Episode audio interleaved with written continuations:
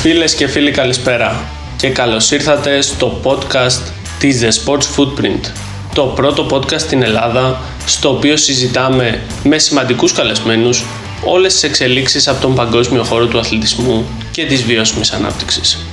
Βρείτε μας και ακολουθήστε μας στα social media για να είστε εσείς αυτοί που θα γνωρίζετε πόσο ο αθλητισμός δημιουργεί ένα πιο βιώσιμο αύριο. Ονομάζομαι Κωνσταντόπουλος Ιωάννης και βρίσκομαι σήμερα με τον Γιώργο Μιχιούδη, ο οποίος εργάζεται στη FIFA για τη διοργάνωση του Παγκοσμίου Κυπέλου του Κατάρ.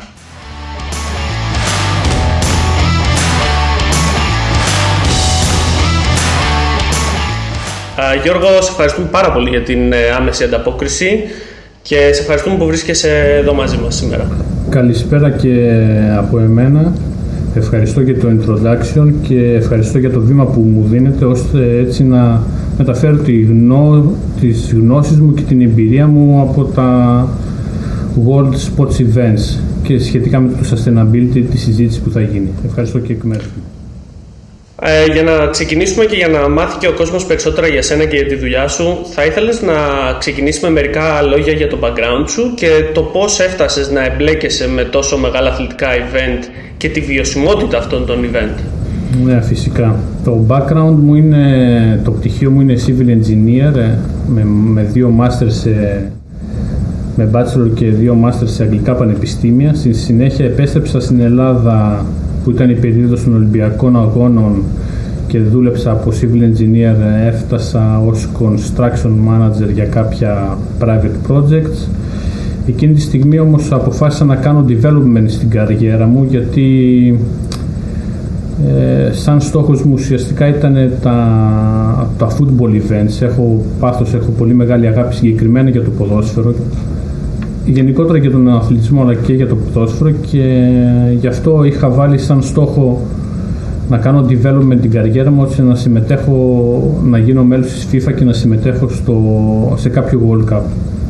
Ξεκίνησα μέσω Ισπανίας, πήγα Γερμανία, ε, ήρθα στο Κατάρ και μπορώ να πω βήμα με βήμα. Δεν ήταν βήμα με βήμα με τα contacts που είχα, με την εμπειρία μου από, το, το από την τοπική αγορά. Ε, αυτή τη στιγμή βρίσκομαι να συμμετέχω σε sports events της FIFA σαν FIFA staff πλέον. Μάλιστα, εξαιρετικά ενδιαφέρον. Ε, ποιες θα έλεγες ότι είναι οι διαφορές και ενδεχομένως οι προκλήσεις που έχουν τα αθλητικά events σε σχέση με άλλες, ε, άλλα event τα οποία διοργάνωσες στο παρελθόν; Ε, καταρχήν μιλάμε για τον κόσμο στη συγκεκριμένη περίπτωση, δηλαδή πάντοτε εξαρτάται από, το, από τον κόσμο και το, από το περιβάλλον του αθλήματος. Ο μηχανοκίνητος αθλητισμός έχει διαφορετικά standards και άλλα specifications σε σχέση με ένα, με ένα football event ή με ένα swimming event. Δηλαδή, για να το ορίσουμε καλύτερα, μπορούμε να πούμε ότι σε ένα football event ένας κόσμος, 80.000 spectators και μαζί με τα staff μιλάμε για περίπου 100 με 120.000 κόσμος που ισοδυναμεί με δύο-τρεις ελληνικές πόλεις να βρίσκονται συγκεντρωμένες σε ένα πολύ μικρό χώρο. Είναι, άρα καταλαβαίνετε ότι οι απαιτήσεις είναι πολύ μεγάλες. Από την άλλη πλευρά, εάν μιλήσουμε για ένα Winter Olympic Games, είναι τελείως διαφορετικά Δηλαδή, για παράδειγμα, το σκι απαιτεί περίπου στα 500 άτομα, θα είναι σε κάποιο ski resort. Είναι διαφορετικές, άλλα είναι τα specifications και διαφέρουν ε, από sport events σε sport events. Από εκεί και πέρα υπάρχουν κάποια standard, δηλαδή για παράδειγμα το sustainability σε όλα τα sports events παραμένει το ίδιο, δεν η ανακύκλωση επιβάλλεται σε όλα τα sports events. Από football μέχρι σκάκι για παράδειγμα. Απλά αλλάζει το μέγεθος. Ε, αυτό μπορώ να πω ότι είναι η διαφορά στα sports events. Η εμπειρία χρειάζεται και από εκεί και πέρα είναι επιπλέον πληροφορίες που παίρνεις ώστε να γίνεις manager για κάποιο συγκεκριμένο sport event. Πάρα, πολύ, πάρα πολύ ενδιαφέρον το γεγονός ότι ε, αυτό που ανέφερες ότι τα sport events είναι τόσο διαφορετικά μεταξύ τους αλλά ταυτόχρονα το sustainability παραμένει ε, στον πυρήνα τους. Με δύο λόγια για ένα sport manager και για, ή για ένα sustainability manager στα sport, τι σημαίνει ε, βιωσιμότητα, τι σημαίνει να κάνω το αθλητικό event βιώσιμο; Το sustainability σημαίνει ότι θα πρέπει να, να ασχοληθούμε με την ανθρώπινη επίδραση που θα έχει στο event δηλαδή τις ε, συνθήκες εργασίας των εργατών, την πρόσβασή τους στο ιατροφαρμακευτικό σύστημα, την, ε, το development, την πρόοδο, την εργασιακή πρόοδο των εργατών και να δημιουργηθούν και κάποια education systems έτσι ώστε όταν θα τελειώσει το event να υπάρχει μια παρακαταθήκη που να βοηθήσει τις νέες γενιές για να βελτιωθούν. Ένα κομμάτι του sustainability είναι αυτό εδώ. Ένα άλλο κομμάτι του sustainability είναι το access μπορούμε να πούμε. Δηλαδή τα άτομα με κινητικά προβλήματα, με προβλήματα ακοής, ακόμα και άτομα με προβλήματα όρασης να μπορούν να συμμετέχουν ακόμα και σε ένα ποδοσφαιρικό παιχνίδι. Δηλαδή, στη συγκεκριμένη περίπτωση στο Κατάρ θα έχουν ε, τη δυνατότητα ακόμα και άτομα χωρίς όραση να παρακολουθούν μέσα σε εισαγωγικά με τον δικό τους τρόπο το ποδοσφαιρικό αγώνα. Επίσης, ε, sustainability σημαίνει η συμμετοχή όλου του κόσμου στην ε, τοπική κουλτούρα. Δηλαδή, σε ένα sport event συνήθως είναι, είναι πολυεθνικά τα sport event και γι' αυτό το λόγο ενδυναμώνουμε την προσπάθεια έτσι ώστε ο κόσμος να εμπλακεί στην τοπική κουλτούρα και να γίνει ανταλλαγή κουλτούρας και πολιτισμού. Επίσης, ένα μέρος του sustainability είναι τα ΜΜΕ και τα social media, να έχουν πρόσβαση τα social media στο event. Εξαιρετικά, εξαιρετικά πολύ παραγωγικό ε, το sustainability και ειδικά όταν έχει να κάνει με, τον, με το περιβάλλον, με την κοινωνία και ταυτόχρονα με την οικονομική ανάπτυξη ενός event. Ένα θέμα το οποίο και εγώ δεν το ήξερα μέχρι να εμπλακώ περισσότερο στο sustainability είναι ότι το sustainability δεν αφορά αποκλειστικά το περιβάλλον.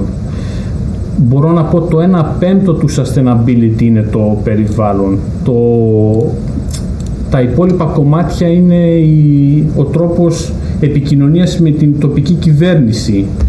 Ε, η, ο τρόπος συνεργασίας με την τοπική κοινωνία. Δηλαδή το sustainability ένα κομμάτι του sustainability είναι και το περιβάλλον. Αλλάζει, αλλάζει λοιπόν ε, άρδιν τα αθλητικά event ε, το κομμάτι του sustainability για της βιωσιμότητας. Ναι, ναι, αλλάζει, αλλάζει. Αλλάζει σε πάρα πολύ μεγάλο βαθμό. Ε, πες, μου, πες μου κάτι, πώς, πώς θα χαρακτήριζες τη, τη στροφή αυτή του αθλητικού κόσμου, της αθλητικής βιομηχανίας προς τη βιωσιμότητα, συγκρίνοντάς το όμως με άλλες ε, βιομηχανίες; Δηλαδή θεωρείς ότι ο αθλητισμός είναι προοδευτικός ή τώρα μπαίνει σιγά σιγά σε ένα αρχικό στάδιο σε σχέση με το potential του για, το, για τη βιωσιμότητα.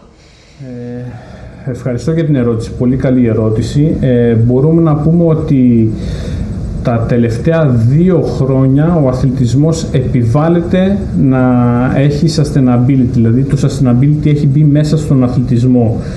Με με το conference που έγινε το 2021, αν θυμάμαι καλά, United Nations Climate Conference, ήταν η πρώτη φορά που συζητήθηκε και το θέμα, το θέμα του αθλητισμού και επιβλήθηκαν κάποιοι κανόνες. Σε σχέση με αυτούς εδώ τους κανόνες υπάρχει ήδη για την Premier League Sustainability Ranking που σημαίνει ότι οι ομάδες της Premier League συμμετέχουν άμεσα στο sustainability και δίνουν τα report. Αυτή τη στιγμή, αν θυμάμαι καλά, η πρώτη ομάδα είναι η Liverpool, Liverpool, Tottenham και Manchester City νομίζω είναι οι τρεις πρώτες ομάδες.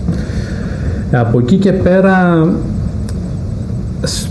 το αθλητικό sustainability τώρα ξεκινάει αλλά ξεκινάει δυναμικά γιατί επιβάλλεται να ξεκινήσει δυναμικά και στον αθλητισμό. Αυτή είναι η απόψη μου. Στο construction, γιατί συμμετείχα και στο construction στις κατασκευές, συμμετείχα και πριν τα sports events, το sustainability υπήρχε πιο πριν. Γιατί μπορούμε να πούμε ότι το construction ε, παρά είναι πιο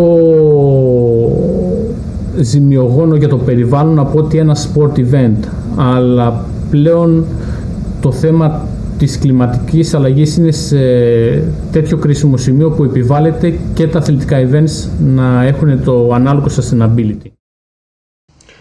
Εξαιρετικά, εξαιρετικά σημαντικό, ε, σημαντικό όλο αυτό και μας δίνεις ε, πολύ τροφή για σκέψη.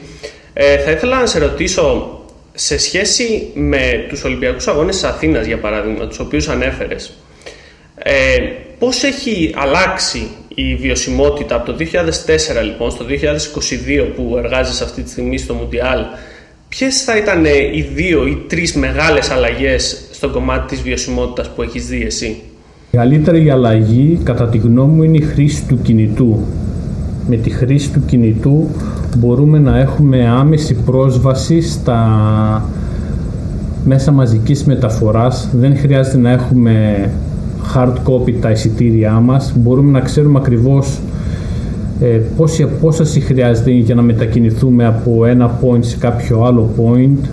Δηλαδή έχουμε όλο, όλα τα δεδομένα μιας πόλης που επισκεπτόμαστε σε ένα, στο χέρι μας. Αυτό εδώ είναι μια πολύ μεγάλη αλλαγή που βοηθάει το sustainability.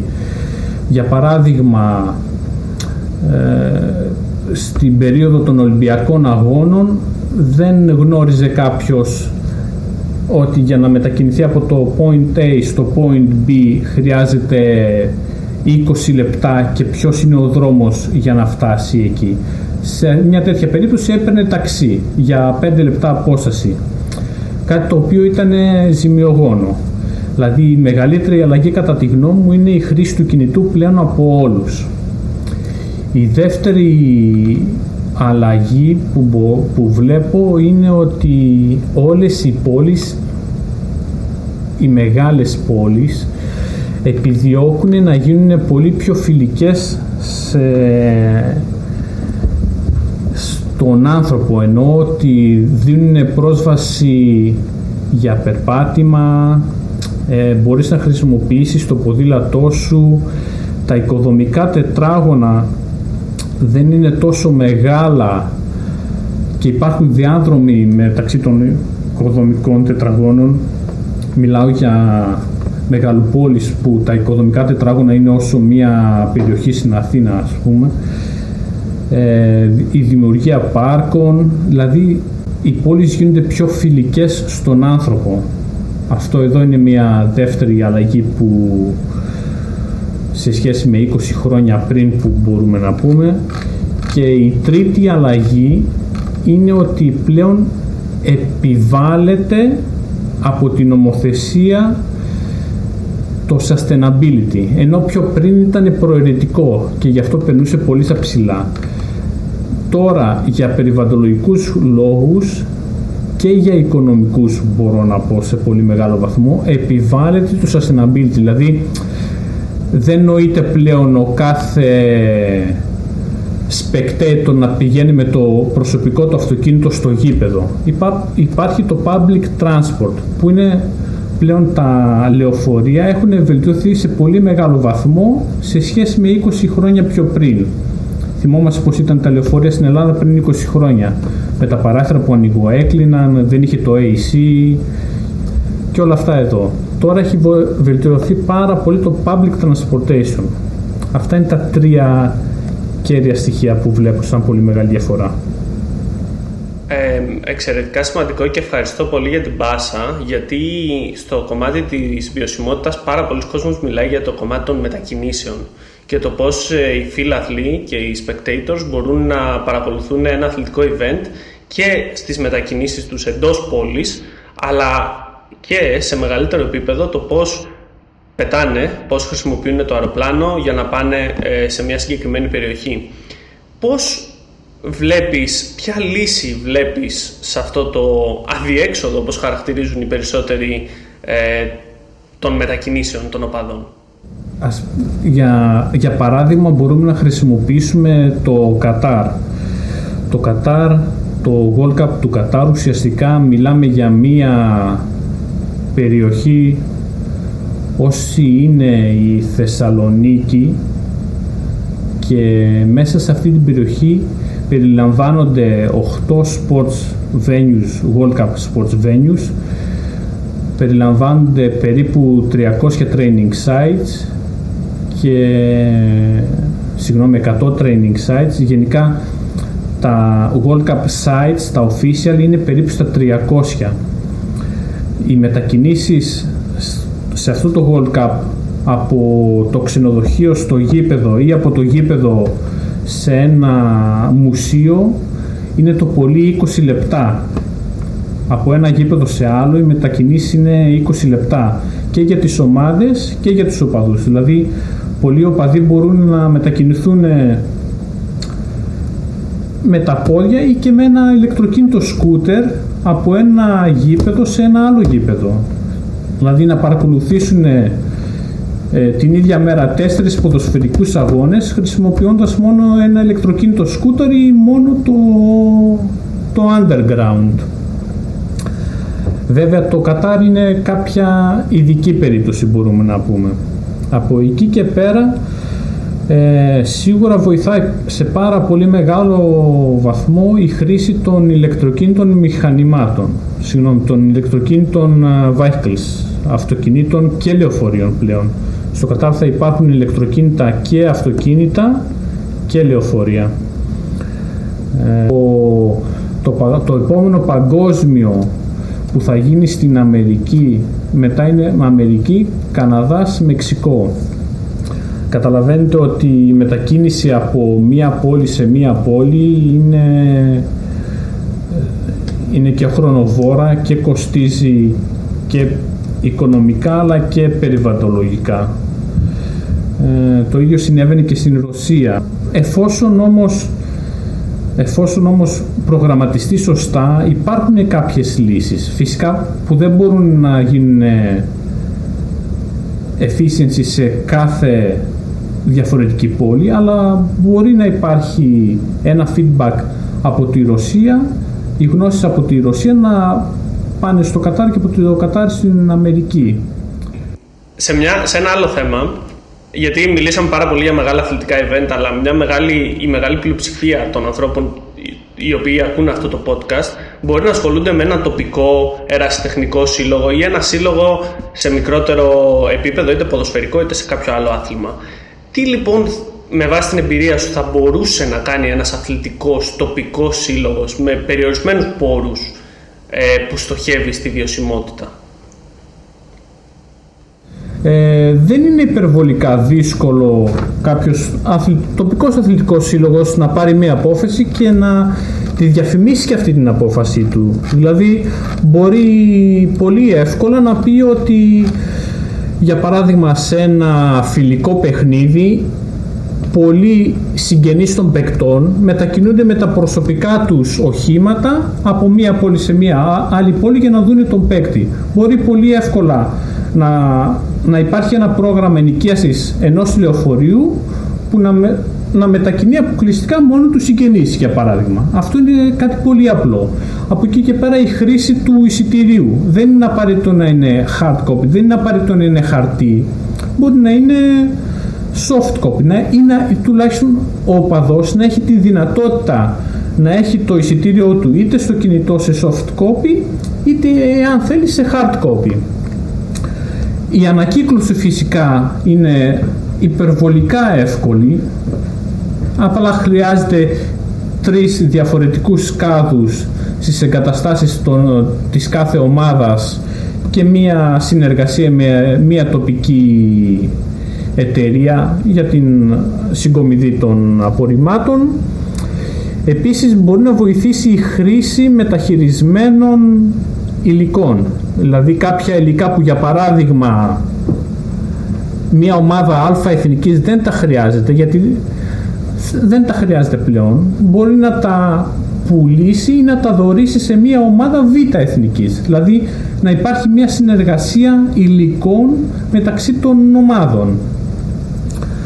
Ε, η τελεεργασία φυσικά βοηθάει σε πάρα πολύ μεγάλο βαθμό το sustainability, δηλαδή τα meetings ε, δεν είναι απαραίτητο κάποιο meeting με έναν sponsor να το κάνουμε face to face μπορούμε τουλάχιστον τα 2-3 πρώτα meeting να τα κάνουμε μέσω web meeting να γίνουν virtually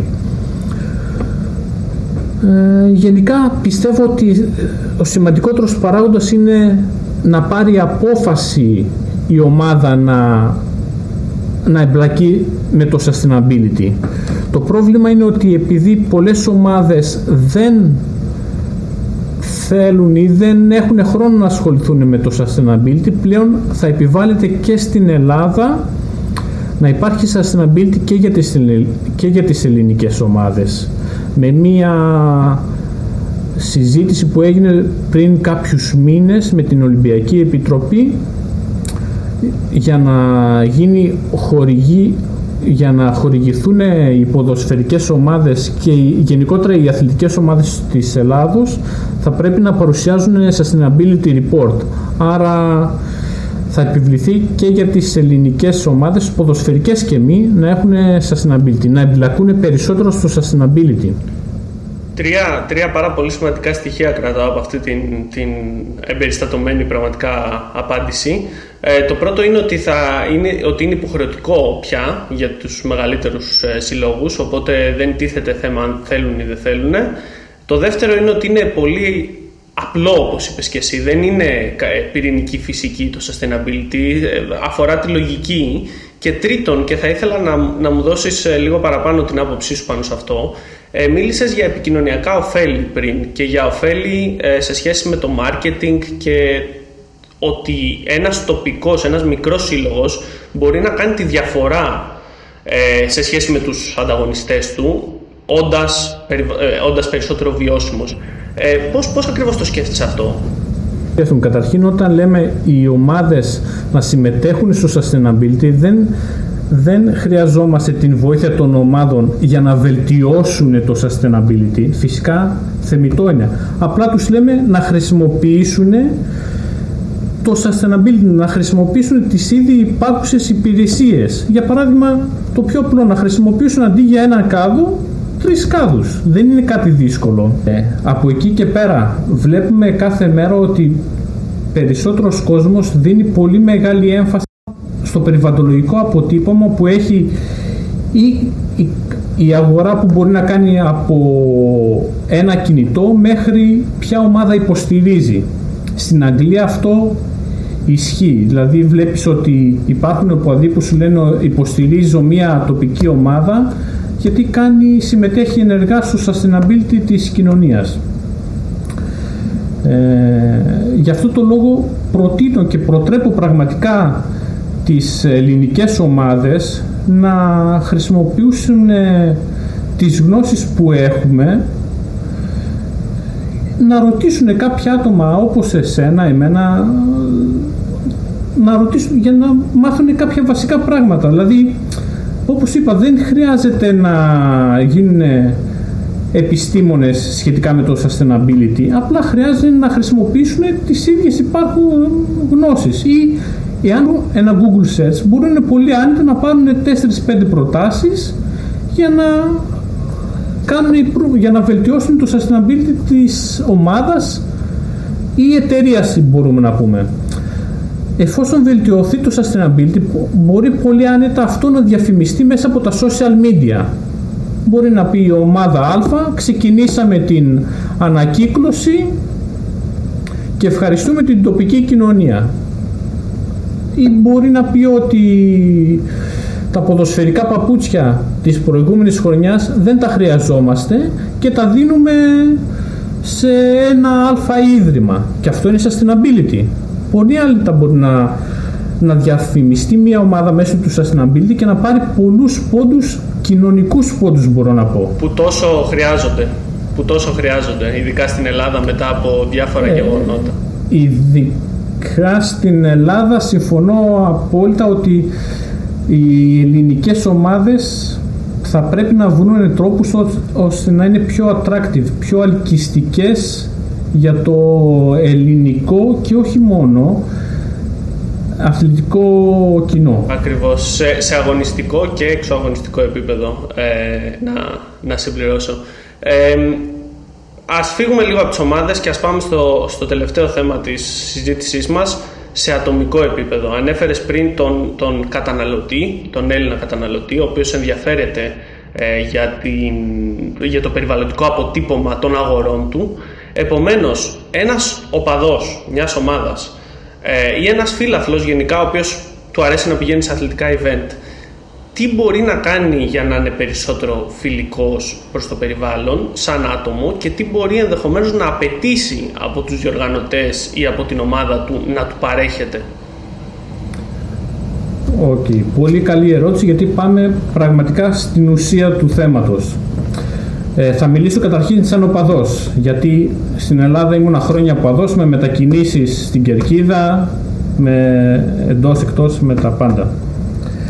Ε, σαν οπαδός επιδιώκω να μην πηγαίνω ή με το εφόσον θα κάνω μία εκτός έδρας εκδρομή να μην πηγαίνω με το προσωπικό μου όχημα ή και εφόσον πάω με το προσωπικό μου όχημα να έχω τέσσερα να είναι full το όχημα μου.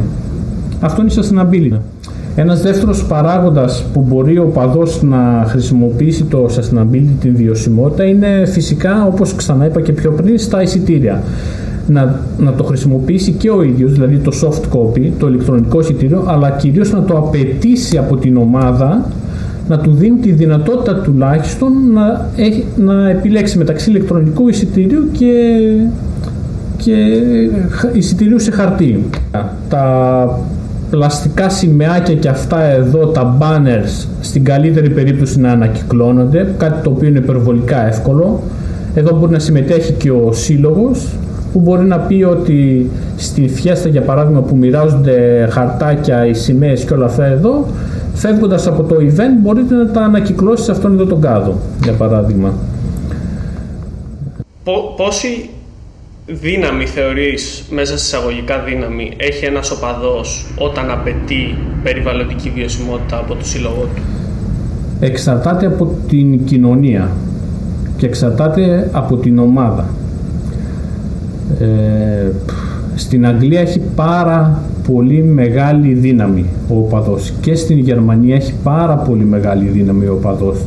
Δηλαδή το βλέπω και εγώ στα email που στέλνουμε ότι απαντάνε άμεσα οι αγγλικές και οι γερμανικές ομάδες. Ε, στην Ελλάδα στην Ελλάδα δεν έχει, ο παδός δεν έχει τόση δύναμη όσο στις δύο προηγούμενες χώρες για διάφορους λόγους που είναι ένα άλλο podcast που πρέπει να συζητηθεί.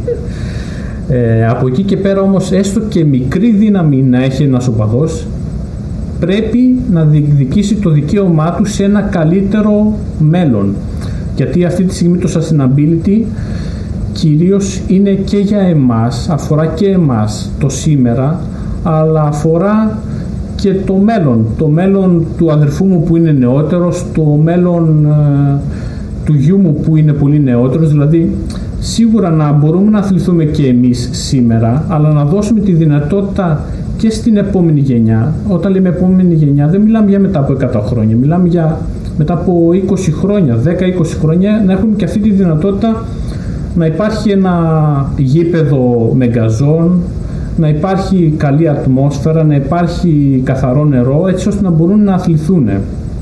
Γι' αυτό το λόγο κυρίως χρειαζόμαστε το sustainability για να βελτιώσουμε τις συνθήκες σήμερα αλλά και να δώσουμε τη δυνατότητα στους επόμενους να αθληθούν και αυτοί εδώ όπως θα αθλούμαστε και εμείς. Γιώργο, πραγματικά δεν θα μπορούσα να, να βρω καλύτερο επίλογο από αυτόν που, που έκανες. Ε, είναι εξαιρετικά σημαντικό αυτό που ανέφερες και το γεγονός ότι εσύ το αναφέρεις με την εμπειρία και την δουλειά σου ε, δίνει ακόμα μεγαλύτερη βαρύτητα. σε ευχαριστώ πάρα πολύ ε, για τον σημερινό διάλογο και για όλα τα σημεία τα οποία ε, μας ανέφερες και μας ανέλησες. Ευχαριστώ και εγώ από την πλευρά μου και κάτι που θέλω να τονίσω είναι το sustainability.